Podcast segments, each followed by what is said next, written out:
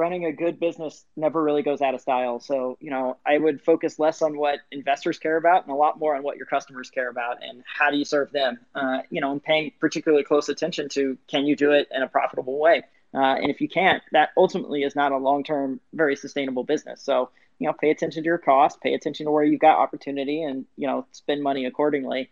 Uh, of course, to the extent you can get to, you know, cash flow positive, uh, then the question of, you know, what the markets look like becomes somewhat irrelevant to you.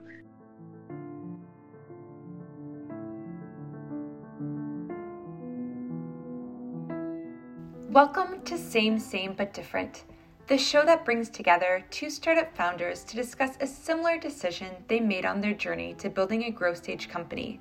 But like every journey, the path getting there and the results are unique to that startup.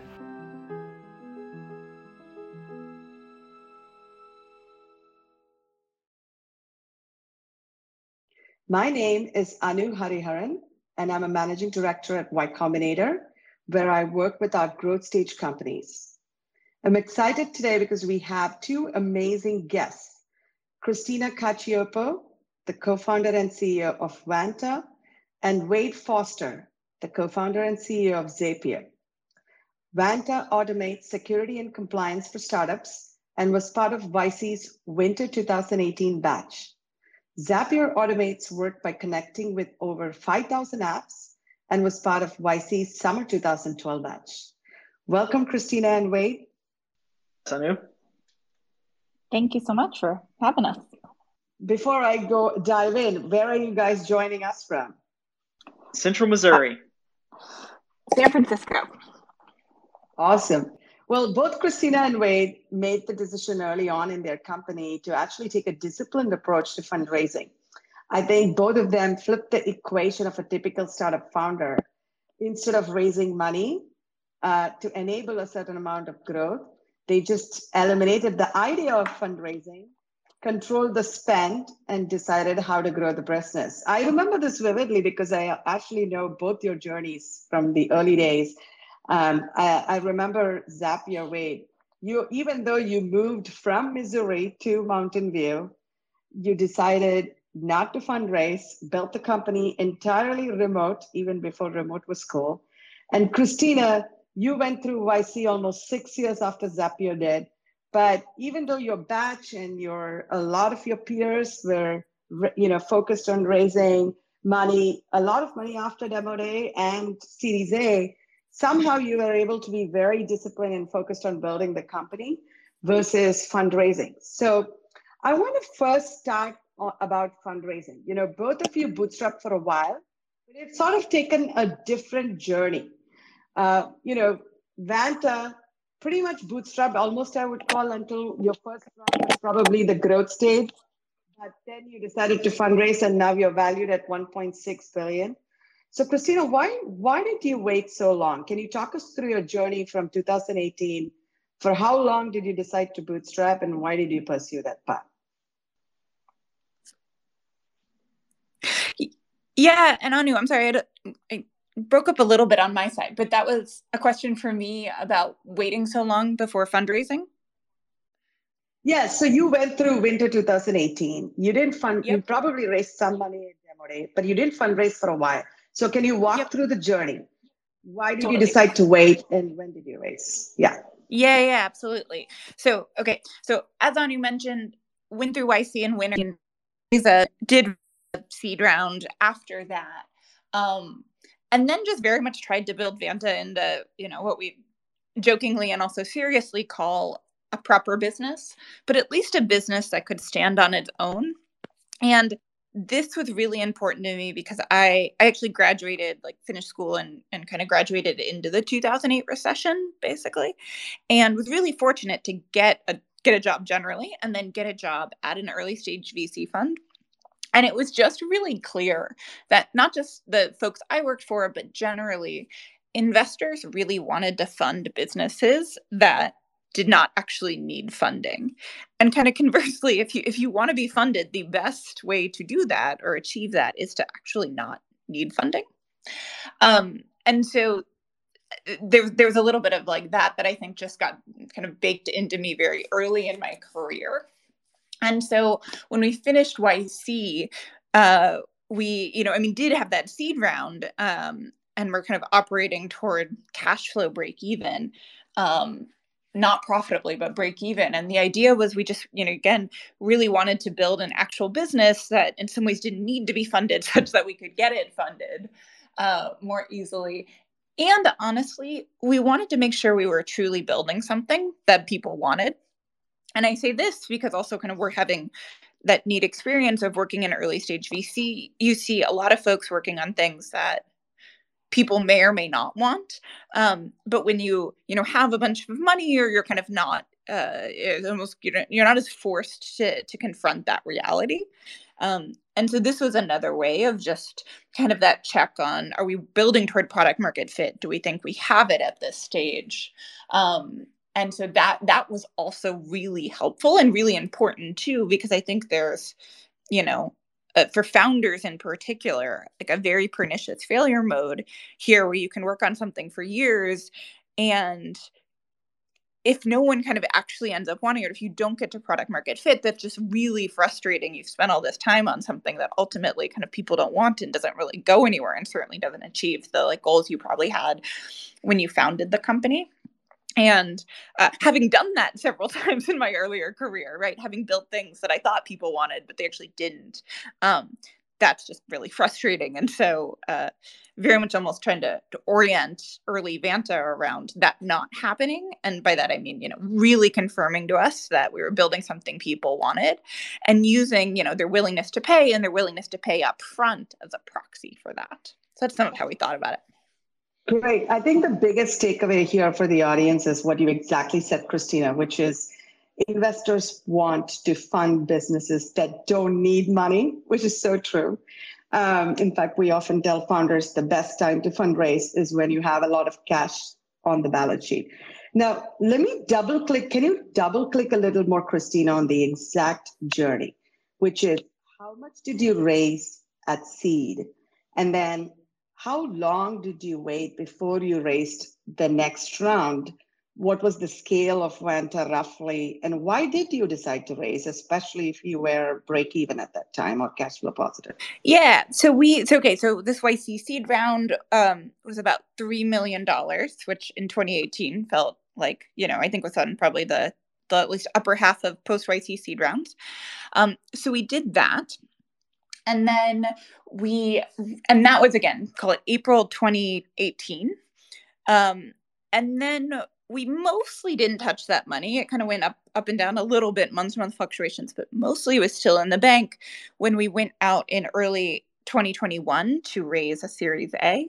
So that round closed in i think april of 2021 so april of last year and about three years after our seed round. At that point we were $10 million in revenue. Uh, and so while it's, you know, a series A, it's the first round, it kind of looked more like a B or a C round almost. Because we were at $10 million in revenue. It was a $50 million raise.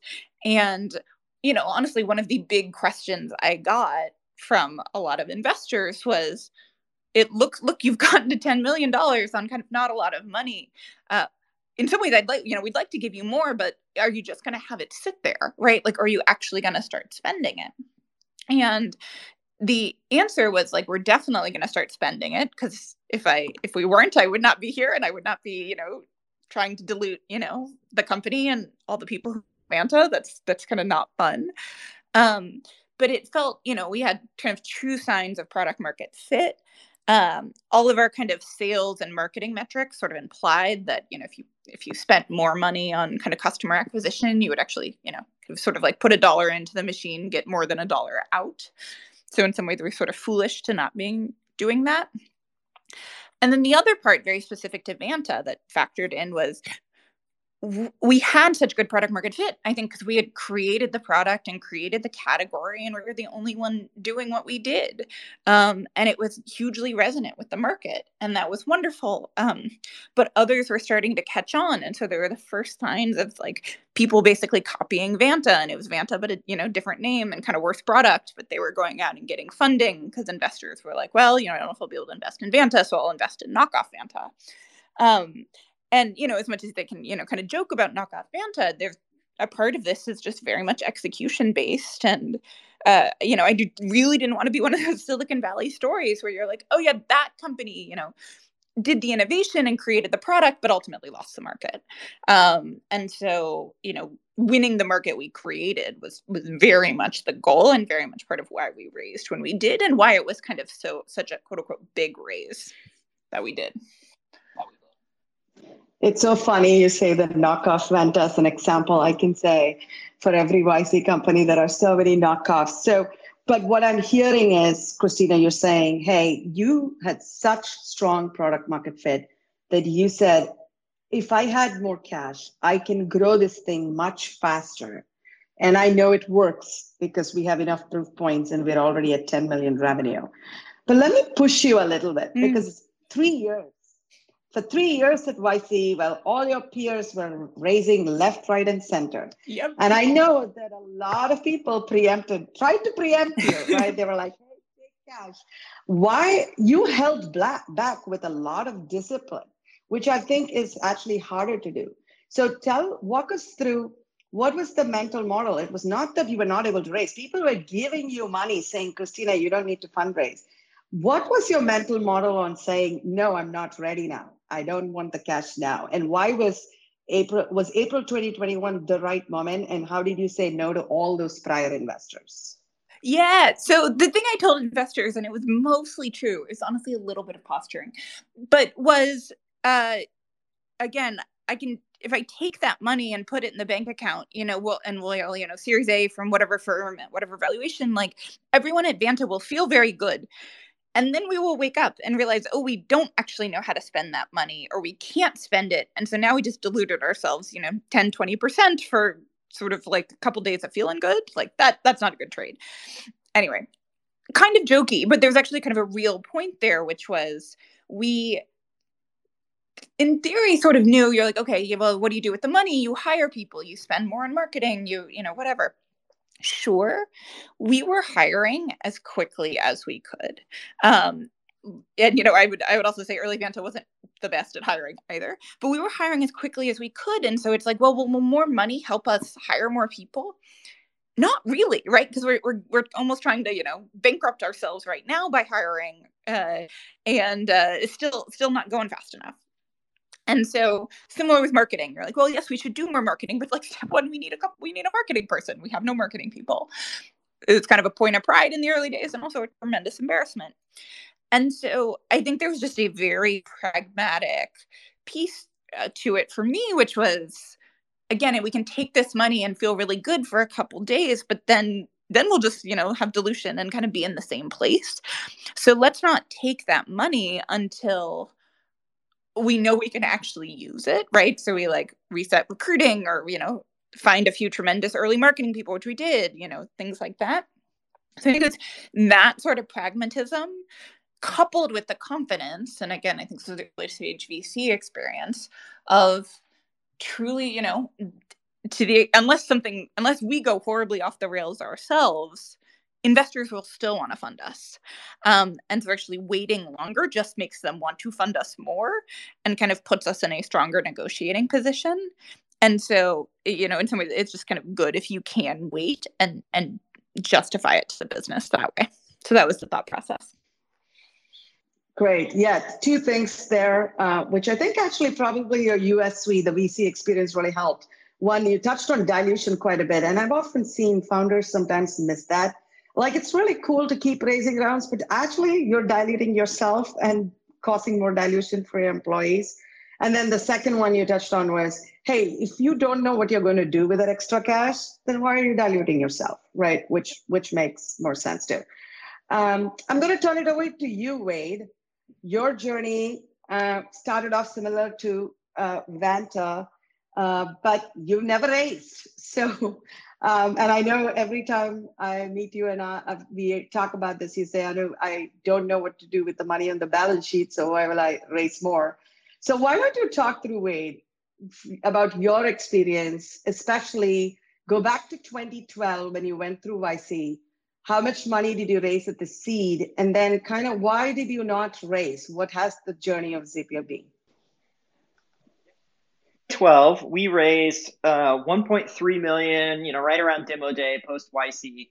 Um, and in hindsight, if I could go do it again, I would have tried to do ha- about half that, um, knowing sort of what I know now. Now, the mindset that we were in at the time was we were going to sort of do a seed round and we were going to see how long we could make that last. It was like treat this like the last money we were ever going to get. And the main reason we did it was, um, you know, we just moved to California and uh, the rent was pretty freaking high. Uh, so just to like pay for things, we we needed a little bit of cushion in the in the bank account. I think we were making 6k of MRR a month at the time. So like a nice little start, but by no means uh, were we, you know, sort of uh, at the trajectory that we thought we could be at. Now, the sort of like rationale we had around fundraising was, I think, sort of split focused. Um, at the time, you know, the prior company myself and my co-founders had worked at was um, a, a, fairly large, fast-growing company here in the Midwest that was owned by two brothers, 50-50, had never raised a dime, and I was employee 500 there. And 10 months later, uh, when I left, there was over a thousand people there. And so I'd seen sort of upfront like this story around how you know bootstrap companies could grow quickly. And as a result, like I was already just a little bit skeptical for uh, a lot of the advice you'd get. You'd hear these lines like, no big company could ever be built without doing X or Y or Z. And I had this upfront example of that just not being true. And so, you know, you hear that, and then you combine that with uh, a lot of the sort of stories you hear about, you know, uh, investors sort of messing up these little seedlings of companies and you start to go you know whether that's true or not like some of it i think is you know rightfully earned by investors and some of it i don't think is fair uh, at this point in time. But um, as a result you can sort of get into the mindset of where we were at where it was like hey we want to you know sort of maintain control over this thing and we really want to be able to sort of um, you know do it on our own. Um, and so that was the mindset that we were in. And there was another thing along the way that I think we figured out, which was how to grow our business in a very cost effective way. You know, we figured out uh, how to uh, generate customers at a very low customer acquisition cost, in fact, almost zero. Uh, and as a result, folks would convert through sort of this like product led growth motion. And, um, you know, as soon as they'd start paying, that was, uh, you know, rev- uh, profits for us, not just revenue, but actual profits, like within a month or two.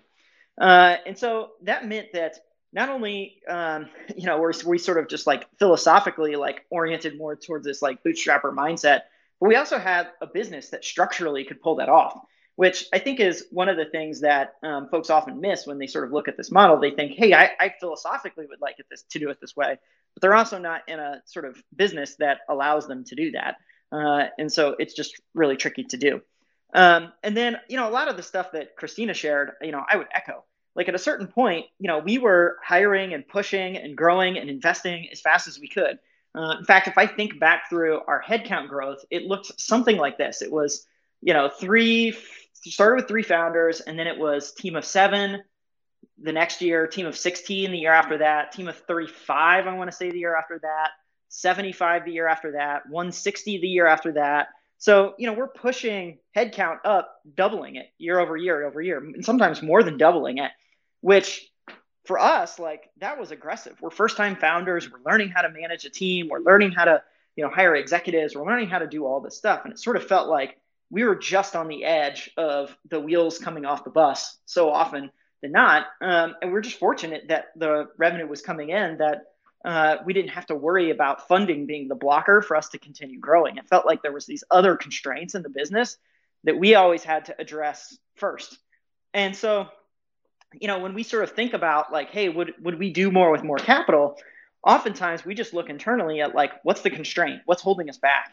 And if the answer to that question isn't money, we don't really think about funding. We just think about what are the things that we got to do to address the current constraint that we have today. Uh, and that's sort of been a good story for us. Uh, and it's allowed us to avoid, uh, you know, dilution, keep control, all these other things that I think have had uh, been really effective and helpful for us along the way. Uh, wait, that's great examples, Wade. And I actually, I, I loved how you started, which is said if you had to go back, you will raise half your seed. I just want everyone to hear that. So he uh, Wade is saying he would have raised 600k and not 1.3. But Wade, I think there are lots of benefits that you have of the Zapier model, and so I want to, uh, you know, unravel that here. How much of that was deliberate by you versus how much of that was the business model itself lent to it? So, first, let me ask you: Did you always want to build a bootstrap company where you just like, I really need this to be bootstrapped, and we're going to find product hacks and is that how you landed on this idea? And can you touch a little bit on when did you know zapier had product market fit and when did you know it was a business model that can that could be supported in a bootstrap way? Probably predisposed to that just because of growing up in central missouri like just didn't know like you know venture funding wasn't really a thing um, so you sort of are just exposed to a lot more classic business um, where you know you sort of uh, you, you make a buck and then you can spend a buck. Uh, you don't get to spend a buck before you have one. Uh, and so that sort of orientation was just sort of like i guess in the dna and the bones of the company. Uh, i don't know that we are like opposed to this other thing. It was just more of an unknown. It was just sort of like how do you do that? That sort of feels like a, a hard thing to learn how to do. Uh, whereas the other thing just sort of felt very like natural uh, i guess. Uh, and so that was sort of the mindset. Um, in terms of then like you know when we felt product market fit i think you know we felt it pretty early on. Um, you know i'd worked at a smaller company before zapier that never got to product market fit. And so i remember you know being on the go to market side of that business and trying to do anything i could to get like to, to, to sell the product. And you know i tried like direct sales i tried bd deals i tried like paid marketing and email marketing and seo and like all these different things and just none of it worked it was like it's just grueling. And with Zapier, I don't want to say it was easy, but you know, the first person I got on a phone call was just like, "Great, how much do I pay you? When do I sign up?" And I was just like, "Oh, I guess when you make something people care about, it's just easier. Like people just want it." And so we felt it pretty early on, even before like revenue was coming in the door, even before like we had, you know, a sort of um, really strong go-to-market engine around it. We sort of felt like, okay, like people want this thing. This is going to help them out. Uh, and so that was useful. And then the second piece was we had figured out like a repeatable go to market motion very, very early on. Uh, so we knew how to use uh, search and partnerships and content in a way that could grow the customer base without a ton of capital. Uh, and so figuring that out early, early on was a huge advantage to us. And then there was other structural things that, you know, I think just gave us a little bit of an edge. So, for example, we had this philosophy of don't hire till it hurts. And so, as a result, that instilled some discipline around spending money because the biggest expense you have as a, as a company is the headcount. Uh, and so, just by saying we're not gonna we're not gonna hire sort of like in a speculative way, we're gonna hire in a very like you know known way where it's like this problem we have it, we feel it, and we know we have it, because like we're doing the work and we feel it every single day. That meant that when we hired someone we knew exactly the job they were going to do and we knew exactly where that money was going to go. So we did things like that. Um, you know the remote work model um, you know at the time it was because one we sort of didn't have a network in silicon valley so we just like we don't really know any people here but two it ended up being a way that a tiny little company could get like strong talent and not have to go toe to toe with Google and Facebook and Netflix and all these other folks who were paying, you know, just exorbitant salaries. Whereas in, you know, the Midwest and other areas, you could, you know, pay really good salaries and folks would, you know, be thrilled to work for a company like Zapier in, you know, 2012. Obviously that's changed a lot now. So I don't think you could do that same, you know, playbook over again. But, you know, there was just little things like that where we were just looking for places where we could get an edge. We could get, we, we just sort of could take advantage of something that most other companies weren't really paying all that close attention to. Uh, and as a result, like I think it helped us uh, in addition to some of the like structural advantages the the business just had. That's such a uh, fascinating journey. How many customers, Wade, just for the audience, can you share the scale of Zapier today? How many customers you touch, how many Zaps, or any scale that you're able to share? 100,000 customers, I think, is the latest numbers we've maybe shared.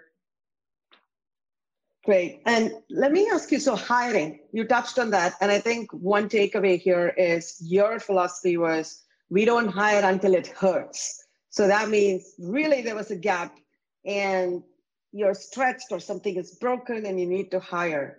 one of the biggest pushbacks founders will say is, hey, if I fundraise and if I get, uh, you know, if I'm able to raise money from a really good investor, it really helps accelerate hiring for me. And you never heard, you, I mean, you still never raised money. Um, you did have some, you know, secondary rounds along the way, but it was much later, much, much later. So how did you manage hiring for the first five years when no one said, here's Zapier that raised Series A from the Silicon Valley. You didn't get any press. So how are you able to hire so well? Well, so I think the biggest thing that we did well was, um, you know, we decided we were going to hire in a distributed remote way. So that already set us apart because very few companies were doing that at the time. And two, we wrote about it. So we would write, you know, about like, hey, here's what we're learning about building this company this way and that attracted the attention of uh, folks you know throughout um, you know the united states and, and the world candidly that were just sort of like hey that model is interesting. That's intriguing. Uh, so that helped us get a little bit of um, attention to us. Um, we also added like little we hire we're hiring links to our main nav and um, the user base that we had was a good recruiting pool for us because uh, we had cu- you know customers that were you know excited and passionate about seeing the product get advanced. And then we tried random stuff too. Like in 2016, we launched this thing called the delocation package, which was, hey, we'll you know pay you 10k to relocate from San Francisco to anywhere else in the world, which at the time was like a, a pretty wild idea. And it like broke into mainstream news and was like a, a huge amount of attention and buzz at the time. Uh, so we tried random stuff like that, and all those things just raised the profile of Zapier as an employer. Yeah, I remember uh, a lot of people applied to Zapier at the time because you were giving the option to be remote and you were even willing to move people to different places. But let me, let, you know, I want to push you on that a little bit because I know it's not as easy as you made it out to be, even though the steps you laid out are pretty much what you did.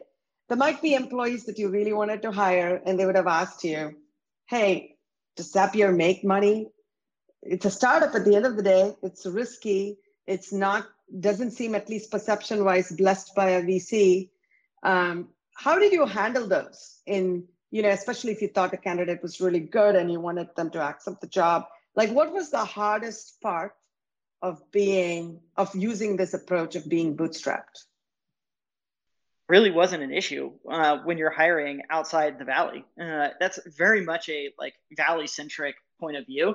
But if you're hiring across the country, these folks um, were just thrilled to be getting to work for a modern, you know, company. You know, I think the town I grew up in, there was two old school folks that hired developers, but there was a lot of good developers in town. And so just the fact that like Zapier was an interesting company working on a, a like pure play software, it just made us stand out so much more than anyone else. And the comp we could pay was better than those local towns. And so they just didn't have that type of concern around, hey, you know, what's your you know, VC, like who's your name brand VC that's raised that you've raised from? Um, and we were already profitable. You know, we got to be profitable by 2014, and at that time we'd had 10 people, so we weren't really hiring like you know all that quickly. Uh, so it just never came up. The first time it really actually came up was as we were starting to get to scale and we needed to hire executives. Uh, and executives definitely a much more savvy uh, sort of um, group of folks that you're recruiting um, you know, we were looking for folks who had experience doing that. There definitely is uh, much more density of executives in, you know, Silicon Valley and, you know, have had exposure to those companies. And so that was the first time we really had to get a lot better at our sort of just growth pitch, I guess. Got it. And thank you for reminding us that that is a valley centric view, which is very true. And I've heard this consistently from so many founders that um, you know, hiring outside the Bay Area, especially for engineering, um, has proven to be a big net positive for a lot of companies uh, for this reason that you're highlighting. I want to switch gears and I'll come back to you, Wade, uh, but I want to switch gears to Christina. Christina, talk to us. So you heard Wade's journey of product market fit and hiring. Can you highlight what was Vanta's journey to product market fit in those three years where you didn't raise, right? But 10 million revenue, like, of course, you had strong product market fit. But in those three years, what did product market fit look like? How did you actually measure it? And talk a little bit about hiring. You also didn't have any VC money, but arguably you're based in San Francisco. So I don't know if you hired people in SF. And so talk about did you run into perception issues or how did you manage that with just the seed money? For sure. Okay, so two things. So product market fit and then also hiring. That do I, do I have my do I have that right? Correct. Cool. Okay. Yeah. So on the product market fit, so I think as a uh, I'll, I'll go through kind of tactical steps, but but first, just like as an overarching frame, I think you can't raise your way into the right product. Um, and that sounds obvious, but I actually think again to, to some of the quest, the conversation of the last 20 minutes or so, like it sometimes kind of makes it seem like you can, but I, I don't think you can. And so, you know, if you're thinking about raising, I think it's really important to think through what problems money can solve and what problems it can't. And I think, yeah, product market fit is one of those things that it can't, money can't really solve. Um, right. Because if you can't get kind of people within arm's reach, however you define that, interested in your product, uh, running all the Google ads in the world will probably not help. Um, and so what we did was we started with kind of the the our very first customers were honestly like other founder friends in San Francisco. And the advantage to that was these people were willing to take a bet on us as people. And it was basically a bit of like, hey, Christina, I don't actually know how much you know about security and compliance. And I'm not sure your product is any good because, you know, it's early days and no one is using it. But I know you and I know you kind of want to do this well and don't like to fail. So I think you will work very hard on this. And, you know, I'm willing to take that sort of bet. And that was really like how we got the first people to try it out, which was kind of like the, the foot in the door, preferably. And then you actually have to build a good product, right? Because even your friends will be like, look, this is great, but you know, you should you should do something else with your life. Like if it's not working out, truly. And that's actually kind of helpful if they start saying that. All to say though, you know, the very early versions of Vanta were sort of going to those folks and for zero dollars because we didn't know if we had anything and basically trying to build a product with them. And it started in spreadsheets and then eventually moved to code. And the reason, even though we could code, the reason it started in spreadsheets was because it's actually just kind of hard to change the code you're writing, but it's a lot easier to change a spreadsheet. And so it was just easier prototyping. But anyway, we'd have this early product and then you know, you kind of go to people and a couple of months later, I'd, I'd call them up and sort of be like, hey, step one, like, please be honest with me. Like, the nicest thing you can do for me as my friend is to be honest, not tell me what, you know, I think you should hear. Cause, like, if you tell me I should work on this, I'm going to go pour the next couple years of my life into it. And if you don't think I should do that, goodness, tell me now. Anyway, so you're like, step one, please be honest. Step two, it was, okay, I just, you know, gave you this product and we spent the last couple months working on it what is it? Like, you tell me what the product is. And that was a test for like a little bit of like what they thought I gave them. Um, and again, when I built stuff in the past and done this, mostly when I'd ask this question, people would not say what I wanted them to say. And it was very sad, but it was also very clarifying. Um, in the case of Vanta, people would be like, oh, it's a security and compliance advisor that told me what I need to do to sort of stand up security at my company and get a compliance certification like SOC 2. And someone would tell me that, and I'd be like, "Whoa, that's what I wanted you to say, but you actually said it. I've never. This has never happened before." So anyway, so there, there was that of like, can you play back what I want to hear? Um, which I, again, I think is actually a high bar. Um, and then it was like, oh, okay, great. Well, you know, now that we have this, you know, security and compliance advisor that you know does these wonderful things for you, uh, how much? What's a reasonable price to pay for it? And in my head, I was like, please say more than zero dollars. 20 bucks would sound good right now, right? Uh, you know, and people would they'd be like, oh, you know, maybe a thousand dollars a month or ten thousand dollars a year. I'm sort of like, what? Pardon? I just gave you some spreadsheets. Um, anyway, but sort of go back and forth and be like, okay, what, you know, how much would you pay? What's a expensive price? What's a like prohibitively expensive price, right? Like if I charge you this, you would just laugh at me and you sort of get those numbers. And anyway ran this exercise like three or four times with different companies. Uh, and it was really helpful. Um, again with the caveat of like you got to get people to be honest with you especially people who like and care about you and sort of convince them again the best thing they can do for you is you know tell you if you're running down a dark alley. Um, but give them something. Give them your product and then ask them to you know describe what it is. See if see if that is is what you want them to say basically. And then ask them how much they think they would you know pay for it. And we did that in the early days and there was some iteration but you know kind of by the time we got into yc and this was actually part of what convinced us it was the right time to apply is we had these early users roughly understanding what we were building and roughly saying oh yeah i'd actually pay you.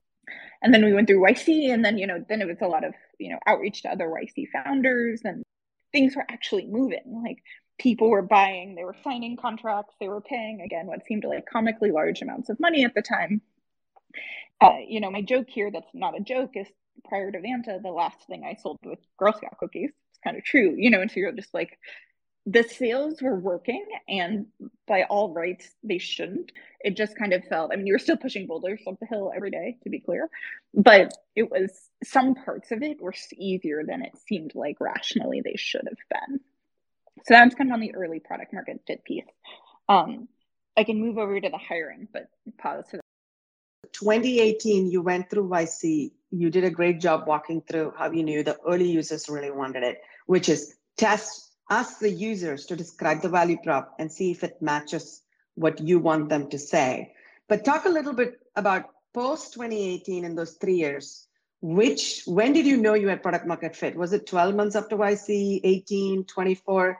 and what were the signs like when did when were you super confident about okay this thing is ready to scale yeah okay sorry about that let me take my headphones out hopefully this is better um okay so went through so felt i mean i think reasonably good going into yc i think you sort of have to um so went through so went through yc uh you know got spit out in you know march april 2018 I think we felt pretty good because we'd like hit the demo day goal, we'd raised the seed round, everything was great. In some ways, we felt like everything was so great that uh, I stopped selling for six months because um, it was just the two founders. Uh, and we had this thing we wanted to build, but we were building very slowly, just the two of us. And so spent the next six months recruiting engineers. And uh, it was probably the right thing to do, but I distinctly remember kind of end of 2018 was like, okay, cool. Now we have this team. Now I'll start selling again. Everything is coming up roses. And actually going to the YC office and meeting with a partner who very crisply was like, You guys are off track. It has been six months. You have no revenue growth. You know, you should be on track to, you know, uh, have whatever quadrupled your revenue such that you can raise a Series A, and uh, you guys haven't. So uh, you, you should get on that um, so you don't fail. And I walked out of said or the that meeting and and the YC office and was like, well, shoot, I guess I'm not so great at everything here. Um, and that was definitely a low point uh but sort of you know walked back and was like okay well we gotta you know get back on track and and you know that means customer traction and selling and i think it'll work but you know i guess proof is in the pudding. And so just spent kind of all my time and mental energy on on selling vanta and about six months after that we were you know kind of i don't know back on track whatever that means but uh you know, it was going so well. It was like, okay, now let's go hire a salesperson. This feels better. Um, but it, it definitely wasn't a linear path. Um, there was there's definitely a, a kind of potential stall out trough in there that was uh, uh, not not the not the highest moment at Vanta, let's say. That's so helpful because, um, and thank you for sharing that. A lot of people read stories in the press and think everything went up and to the right. Uh, and I can imagine how the YC officers would have gone. Uh, but hey, here you are. Now, can you touch a little bit on hiring? So, talk about those three years. How many people did you hire each of those three? And how were you able to do that without having raised a Series A? Yeah, so this is okay. So, this is funny. Um, so in the early days, like in 2018, we hired four people, I think, mostly engineers. And that pitch was like, hey, come sit like on the floor of this office that kind of smells funny and like build stuff with us and won't it be fun? Um, and again, I'm being a little loose and jokey here, but that was that was roughly the pitch. Um, uh, in 2019, we hired maybe 10 people and mostly in the back half of that year. And then the pitch was, hey, we're a seed company, but we actually have product market fit and like look at the customer graph and look at the sale, like the ARR graph.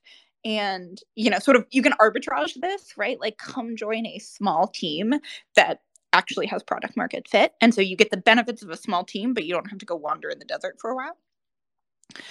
2020, we probably hired 30 or so people.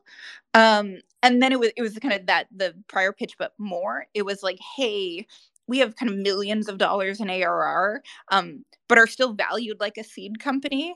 Uh, so again, arbitrage for you. Come in and get sort of cheap equity, but uh, actually much more certainty. That was hard, uh, honestly, because as you know, good as that pitch sounds, a lot of people were like, "Oh, it's a seed company; it's super risky." And we'd be like, no, no, no, we have like $6 million in revenue. And they're like, oh, well, you're not a seed company then. And you're like, well, you know, kind of uh, technically yes, but also eh. anyway, there was just a lot of, or like, oh, well, this all is too good to be true. Like there must be a catch in here because no one is a seed company with, you know, $6 million in revenue.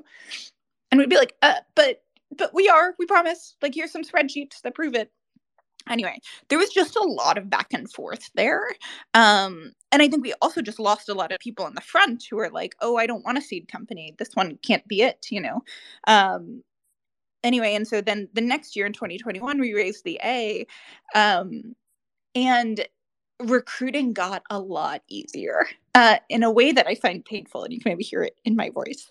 But it was just because people were like, "Oh, it's way more de-risked you know sequoia backed them uh clearly they'll be successful now or like whatever.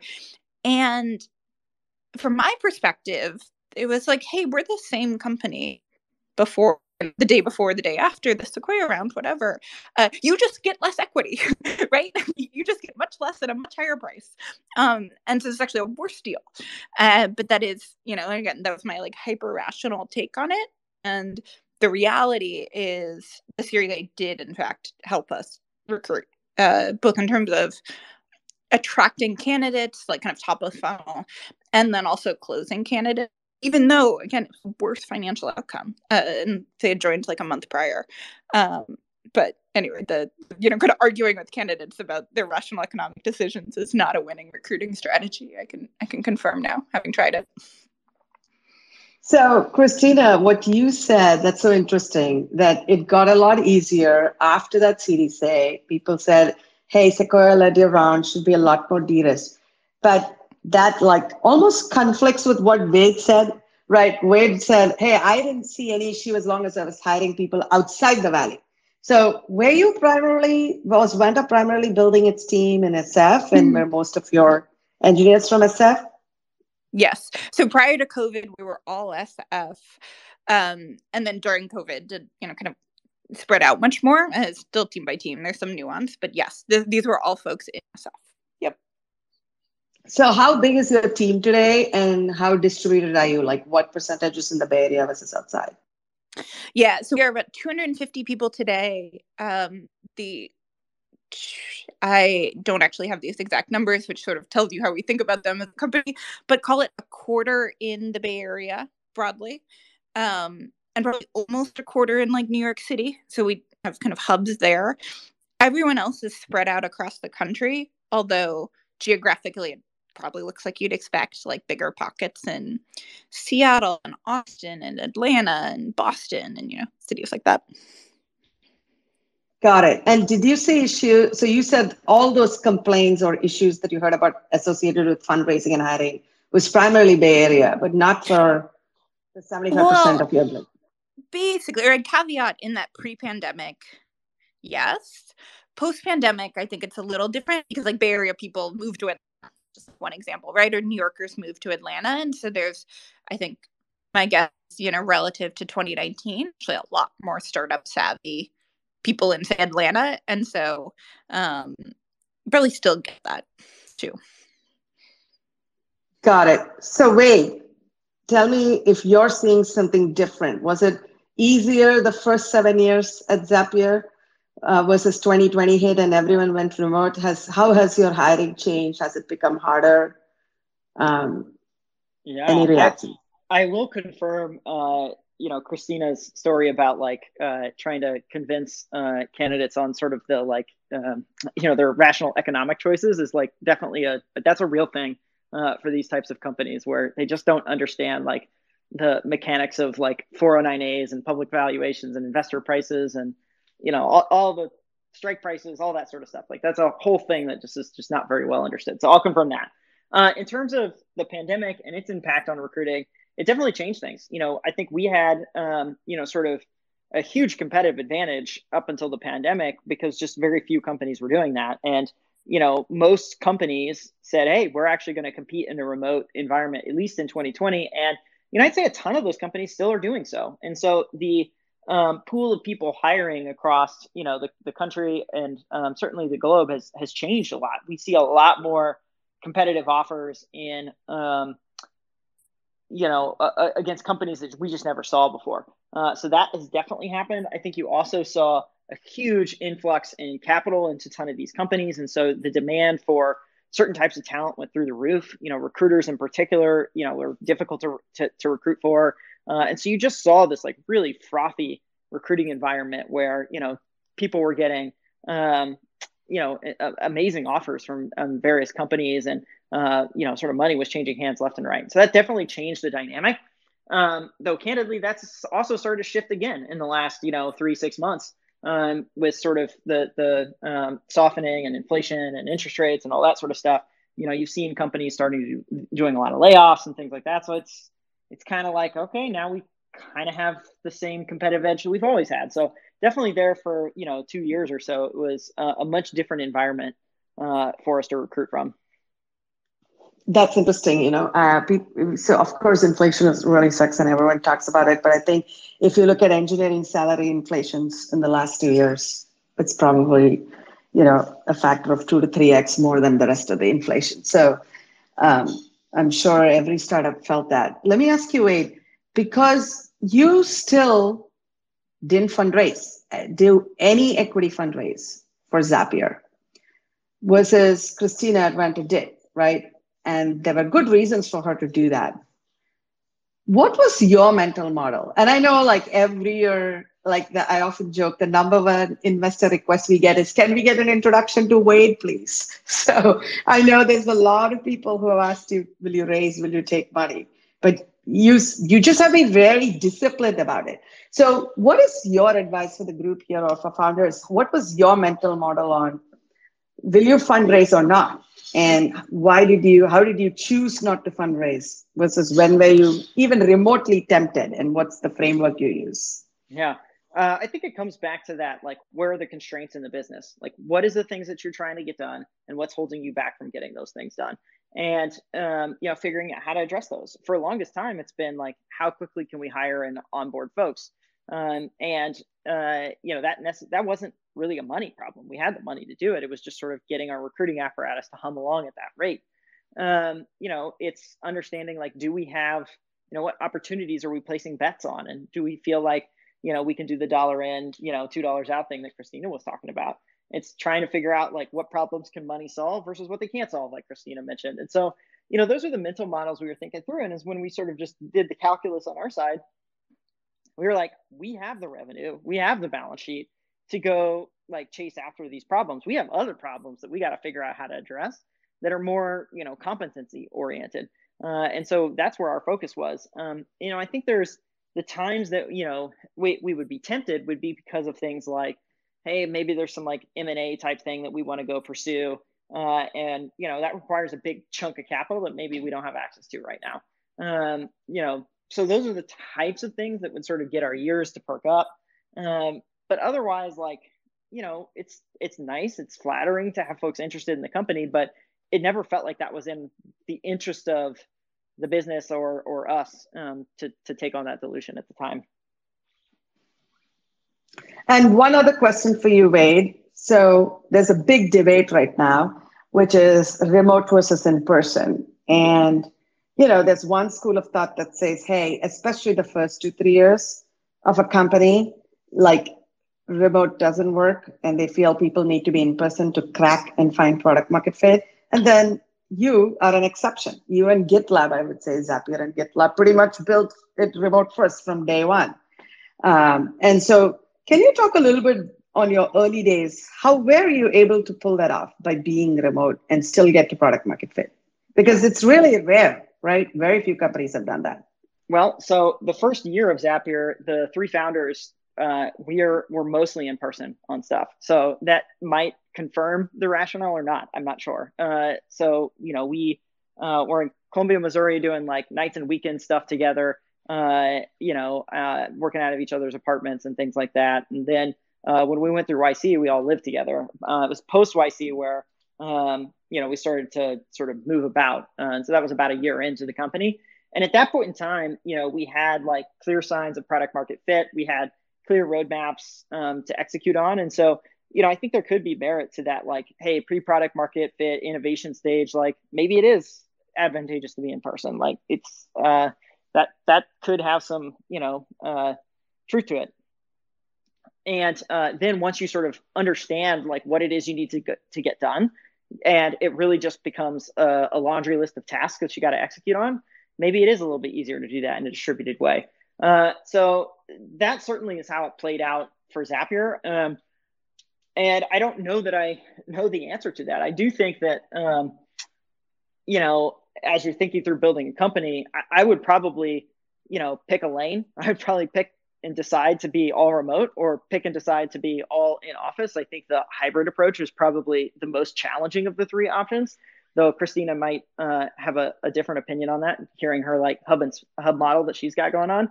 Uh, but I I do think it's advantageous to say this is who we are, this is the culture we're going to build, and then you can orient all of your rituals, all of your practices around that way of working instead of trying to juggle two different modes of, of operating. Got it. Christina, what would your advice be for a founder starting right now? Would you recommend in person or do you recommend remote or hybrid?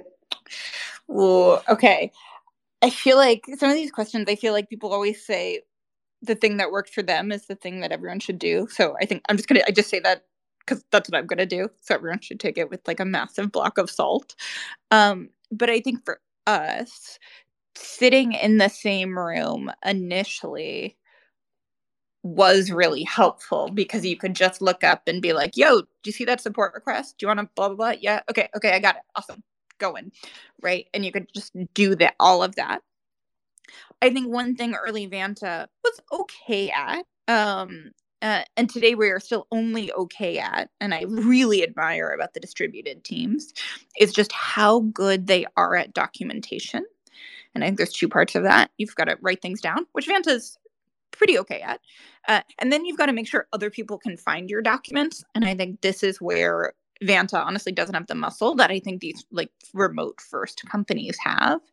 GitLab is a canonical example here with their wiki, but there's other ways to do it.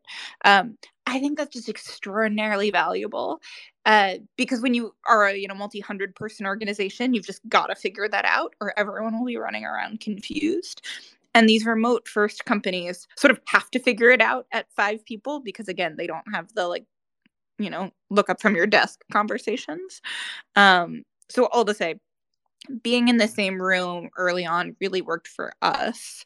Uh, just with all of these sort of trade-offs. And I think one thing I, I really admire about the remote first companies is how good they are at you know getting people spun up async writing documentation, finding it, um, you know, really letting people solve their own problems uh, or you know figure out their own answers on their own and not need not needing to block on someone time zones away.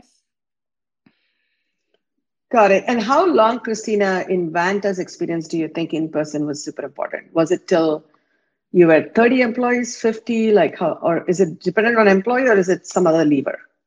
Totally some other. I mean, so we were in person till about like low 20s of employees and then it was covid uh, and it was you know march 2020 so like no one had any options. I do remember that summer spring summer fall being rough and it's kind of hard to be like okay was it rough because you went from you know 20 to 35 people? Was it rough because you went from i don't know these numbers but like 200 to 600 customers? Uh, was it rough because there was also a pandemic and you know it's the early pandemic so we all weren't leaving our houses kind of sad pandas you know uh, that was all hard. And I remember at the time distinctly being like, man, at least every other company is also going through this right now. But the coordination here is not great and really dragging down things. And this is hard. Distinctly remember that feeling and like, call it June 2020. Um, and yeah, maybe just uh, what it felt like was, you know, everyone was running around really hard trying to do helpful things but sort of just working at kind of cross purposes almost and so there was a lot of effort but not not the output that anyone wanted and that was just frustrating for everyone. Yeah that was a difficult period for everyone uh, transitioning all of a sudden from uh, in person to remote. But roughly till at least 2025 if the pandemic had not happened you know you were operating under the assumption that this is in person exactly yeah. Okay i think we have time for one last question. So this is the question i'm going to ask which is top of mind for a lot of people. Christina how are you thinking about fundraising today in this environment economic downturn and what advice do you have for, for founders yeah so in some ways it's the same advice just heightened. Um, so we actually did fundraise at the end of April. Um, round got announced with Series B. Uh, it was it was different. Can't confirm. Um, uh, in this environment, I mean, investors are just so focused on metrics and uh, sort of a different set. So, like 2021, if there were metrics, it was all kind of revenue growth. How quickly are you growing? 2022 it was a lot of like burn multiple. So for every dollar that you are growing how many how many dollars you have to spend to get it? Um like what is your you know path toward cash flow break even or path toward profitability or path toward unit economics or whatever it is? Um so just way more scrutiny on those metrics. Pretty unforgiving uh if it's like oh well we have growth but you know i don't know we're spending $10 to earn $1 like then it's just like no sorry next please uh, swipe left. Um, I think in general, this isn't. Uh, and then I guess with the like public markets crashing, you know, people have a lot of like, well, should I invest in, you know, Vanta or should I invest in, I don't know, uh, your, you know, Datadog at, at whatever price it's at that actually looks relatively cheap. Um, those are just harder trade offs for investors to make. So I do think my kind of macro advice right now, having gone out and fundraised in this environment and, you know, successfully around uh, is if you can of push your fundraising out would recommend doing that. And then if you can't or if you're doing it it is just all about kind of unit economics burn multiple um cac to ltv ratios that make sense. Like it does this seem like a business where again you put in a dollar and you get more than a dollar out um in kind of a near term because things where that's not true are just not getting funded Yes, that's probably good advice, which is um, focusing on efficiency. And it's not very different from how you started off this episode, Christina, which is hey, the best time to fundraise is actually when you don't need the money and you're better off always, no matter what the market is, if you're focused on driving both, not just revenue, but also in an efficient way. Uh, what's your thinking on fundraising in downturn or when founders reach out to you? What's your advice? You know, uh, running a good business never really goes out of style. So, you know, I would focus less on what investors care about and a lot more on what your customers care about and how do you serve them. Uh, you know, and paying particularly close attention to can you do it in a profitable way. Uh, and if you can't, that ultimately is not a long-term, very sustainable business. So, you know, pay attention to your costs, pay attention to where you've got opportunity, and you know, spend money accordingly. Uh, of course, to the extent you can get to, you know, cash flow positive uh, then the question of you know what the markets look like becomes somewhat irrelevant to you uh, because you can just run your business as if you would. Uh, so that's sort of like the ultimate thing to get to. And if you can't, um, you know, uh, I think you got to think a little bit long and hard about you know sort of how you get to the uh, a sort of place that investors do actually care to fund you. Which certainly seems like right now it's all about unit economics and strong growth. You kind of have to check a whole bunch of boxes, whereas in the last two years you might have only needed to check a few. Uh, and so I think you got to be really honest about what that looks like if you're not able to get to that cash flow positive mark. Great advice. Well, thank you, Christina and Wade, for being part of the inaugural episode of Same, Same, But Different. Everyone, please keep an eye out on our Twitter channel where we'll soon announce the next episode of Same Same But Different. Thank you for joining us today. Thanks so much.